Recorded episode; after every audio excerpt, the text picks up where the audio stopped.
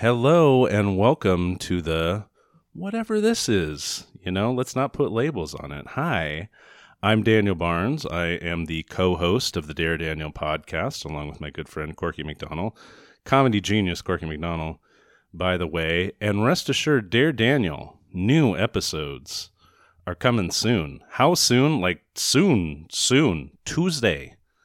This Tuesday, new episodes. Dare Daniel Cage Match.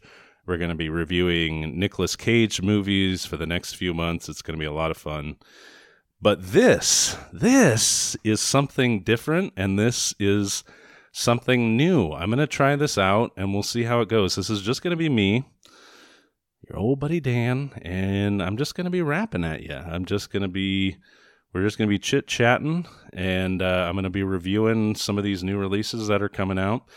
Uh, every movie now is three hours long. I didn't know if you knew this. This is like a new. Like, I, I, think this is the, what the new Best Picture rules. Like to, to qualify, you need to be a, a three hour long goddamn movie. Holy crap! Everything's three hours long. But like Indiana Jones is three hours long. What? So anyway, we're trying this new thing. Of course, uh, if you've followed me for a while, you know I've been a film critic for a good long while, but my reviews haven't been published, paid you know, paid published since the Sacramento News and Review dropped its film section almost five years ago now. I kept it up on the blog for a little while, just writing short capsule reviews, but it, it's kind of fallen by the wayside in the last couple of years. And honestly, it was nice to have a break from from doing this. Um, but after a while, and this has happened before, after a while, it just feels wrong for for me to, to not be reviewing movies. Like something's wrong uh, in the universe. I'm sure you felt it.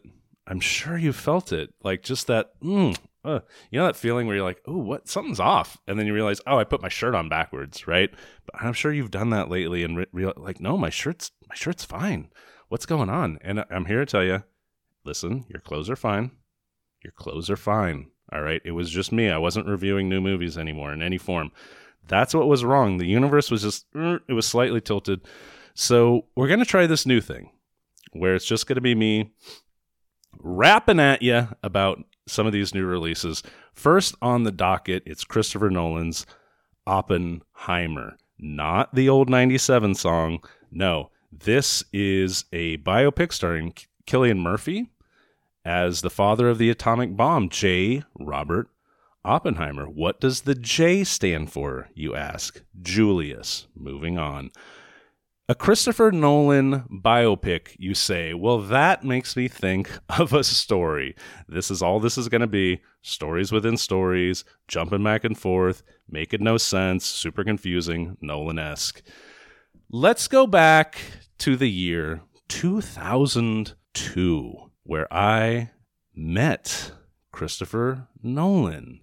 Yes, let's go back to 2002. Young young Daniel Barnes, young Danny Barnes, little Daniel Barnes hadn't even changed it from the original Irish yet.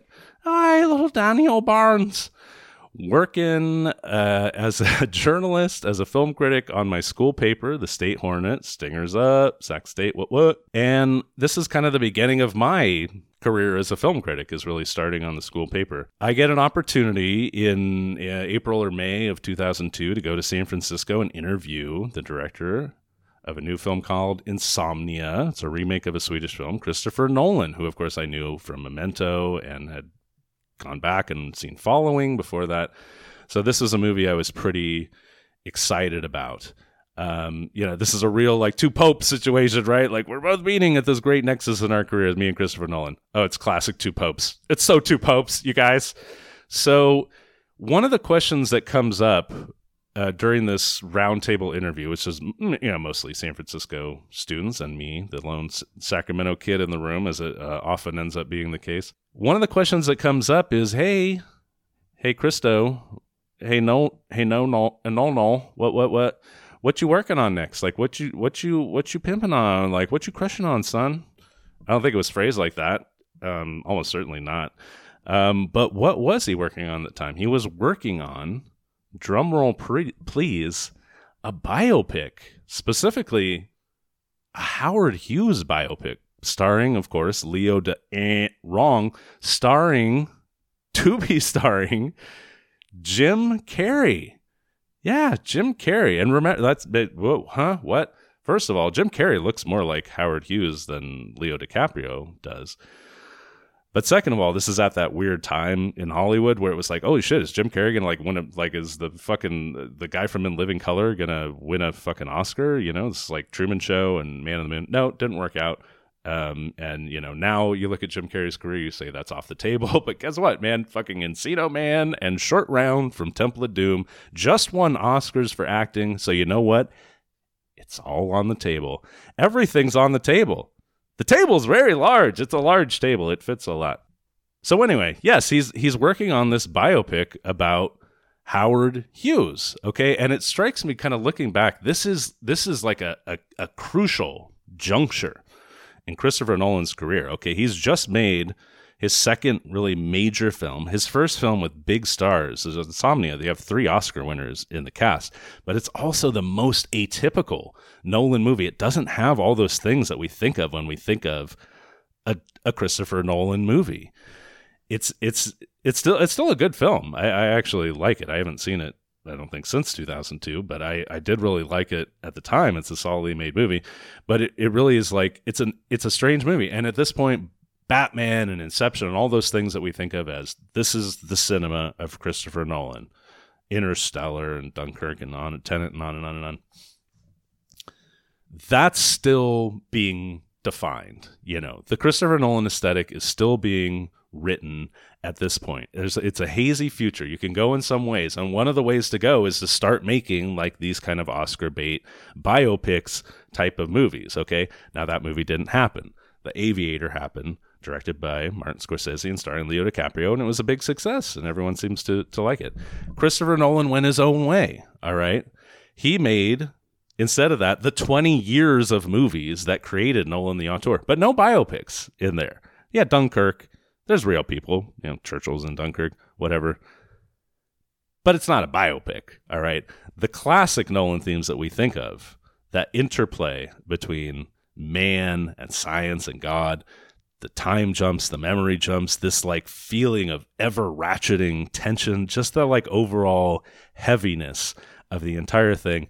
That at that point was still to be defined. He could have gone one way, he went the other way. And now here we are full circle 20 years later he's making his biopic he's making a biopic about it's covering roughly the same time it's about yet another iconoclast another innovator in his field who pushed pushed his field who advanced things and yet was constantly in embroiled in controversy was a mass of contradictions i mean it's very very similar right the question I had coming into Oppenheimer is like, what is a Christopher Nolan biopic? How Nolan is this movie going to be? Is it going to be as atypical as Insomnia was? Or do we, is this really a Christopher Nolan film? All right. Well, let's delve into it. We open with titles that mention Prometheus, who stole fire from the gods and gave it to man and was punished for it. So right away, God, man, science. Boom. It's Nolan okay? Like it's that interplay of like man is using science to reach out to God, to connect with God, to destroy God, to become God. Is do we see God in science? You know, is science God? Did science create God?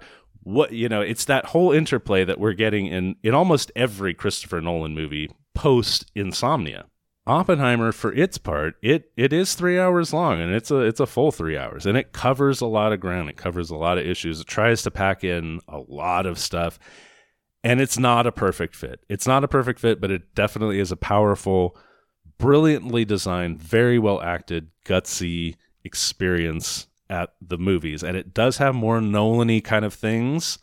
Those parallel tracks, there's these so multiple storytellers, there's multiple storylines, there's flashbacks and visions within flashbacks and visions, and this is all to tell the story, of course. J. Robert Oppenheimer, the creation of the atomic bomb, its use, and the very complex aftermath and legacy that it created. So early on in the film, Oppenheimer says that the field of quantum physics, which is, is his field, it's all about paradoxes. It's all about proving the truth of something that cannot possibly be true. And obviously, I mean, you know, Nolan's not subtle.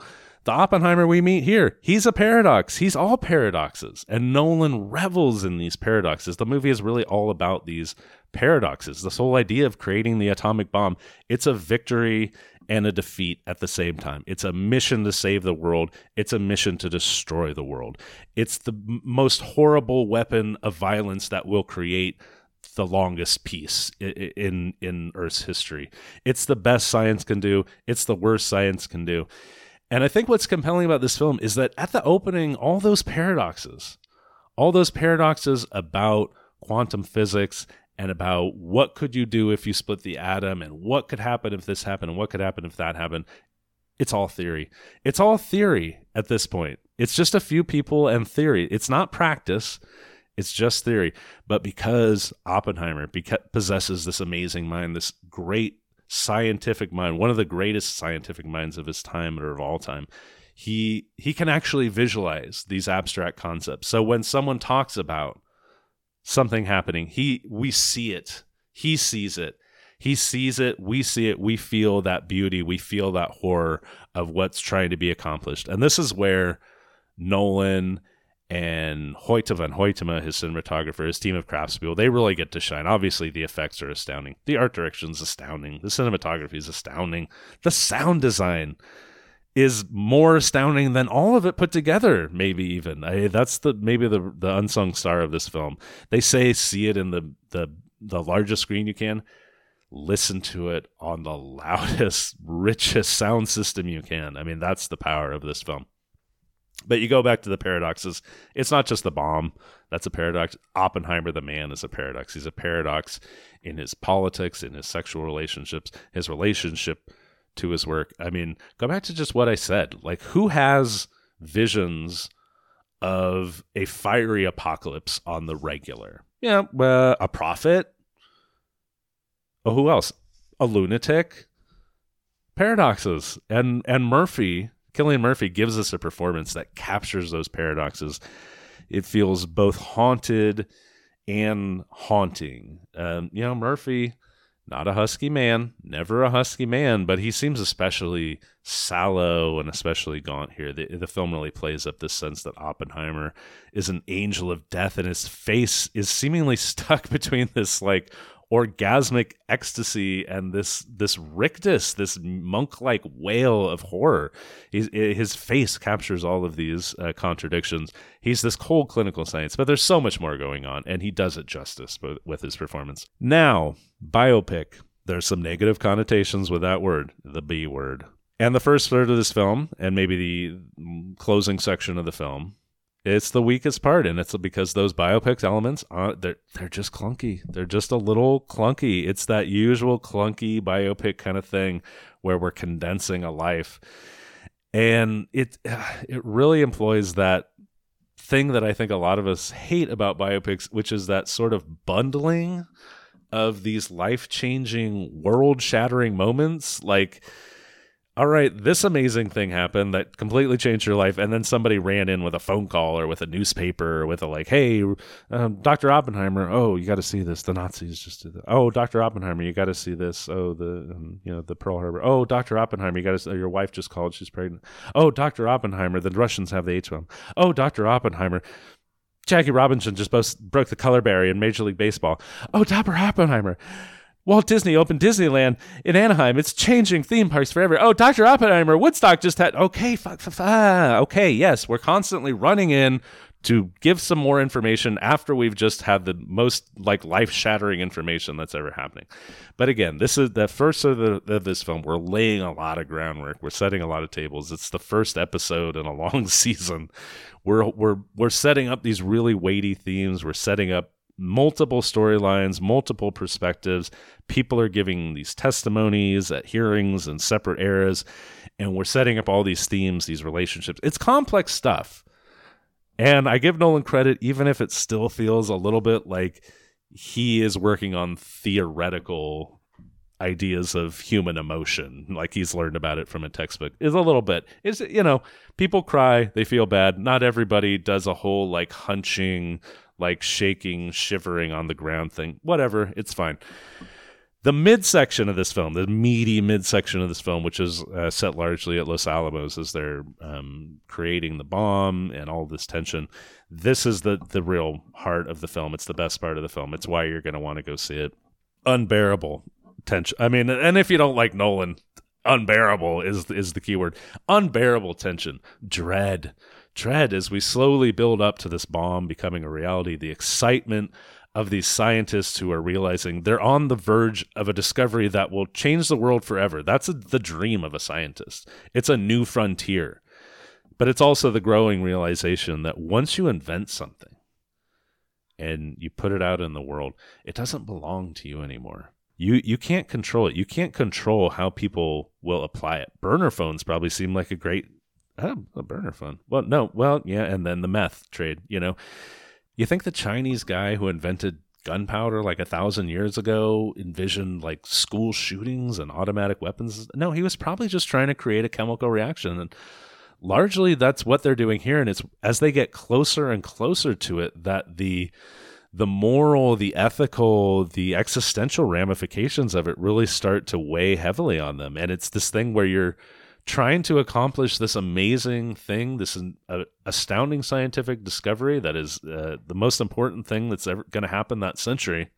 A pretty loaded century. At the same time you you think should we do this? Why are we doing this? This doesn't make any sense. This is awful. And without giving too much away i'm i'm just going to say he, nolan delivers. Nolan delivers on that spectacle the power the horror the tension. It's everything you want from this movie. It's powerful. It's disturbing and the aftermath of it is is just horror um, without exploiting the tragedy by by you know showing any any real it, it, does it in a much more like haunting uh, manner which i think is much more effective. And then the closing section kind of slides back into those tried and true biopic tropes. Alden aaron what the fuck is his name? Alden ehrenreich it's a, it's a fine performance. It's not his fault, but he he sort of plays the audience surrogate. He's the Senate aide who's interviewing, who is assisting Robert Downey Jr.'s character during a Senate hearing where he is grilled about Robert Oppenheimer, and he's he's the audience surrogate, so he has to ask stupid questions, and he has to like change his allegiances as he learns more. But it's just it's it's it's it's biopic shit. You know what I mean? Um, and the movie is bloated. It's bloated at three hours. Nolan indulges in some of those those bad impulses of his. It really occurred to me during this that Nolan could be called a chalkboard director. You know, he's making these mass appeal blockbusters about really arcane and complex and difficult concepts. So inevitably, we get these scenes where someone flips over a chalkboard and is like, "Here, let me explain. And this here, and this here, and then this here, and then you put this here. And it's all just to spell it out for the dummies, to uh, us in the audience. But the people he's speaking to in the room are like the leading experts in the field. It's like these are the only people who know about quantum physics in the world. Like we're dumb shits. So yeah, you got to explain it to us. Why are you explaining it to them? But my favorite example of this is Ed Harris in Apollo 13, who has to continually explain to NASA scientists like what the moon is, right? And it's all just for us dumb fucks sitting in the theater, right? Like they know what the moon is. It's like, okay, we got to get these guys here from the moon all the way back here to the Earth. Oh, oh, that I thought we were gonna bring the Earth to, eh, but they're gonna come to. Uh, that's better because I'm I work for fucking NASA. I'm okay. Well, anyway, so let's get to it. Christopher Nolan's Oppenheimer. Here's the system we're gonna use. It's a classic system. Bump it dump it, or lump it. So what I mean by that is you're gonna bump this shit on your stereo, like you're just gonna like run around like bump it, bump it, hey hey. You're gonna dump it in the trash with all the garbage, or lump it on the shelf with the rest of the mediocrities. Despite some issues, I'm gonna bump it.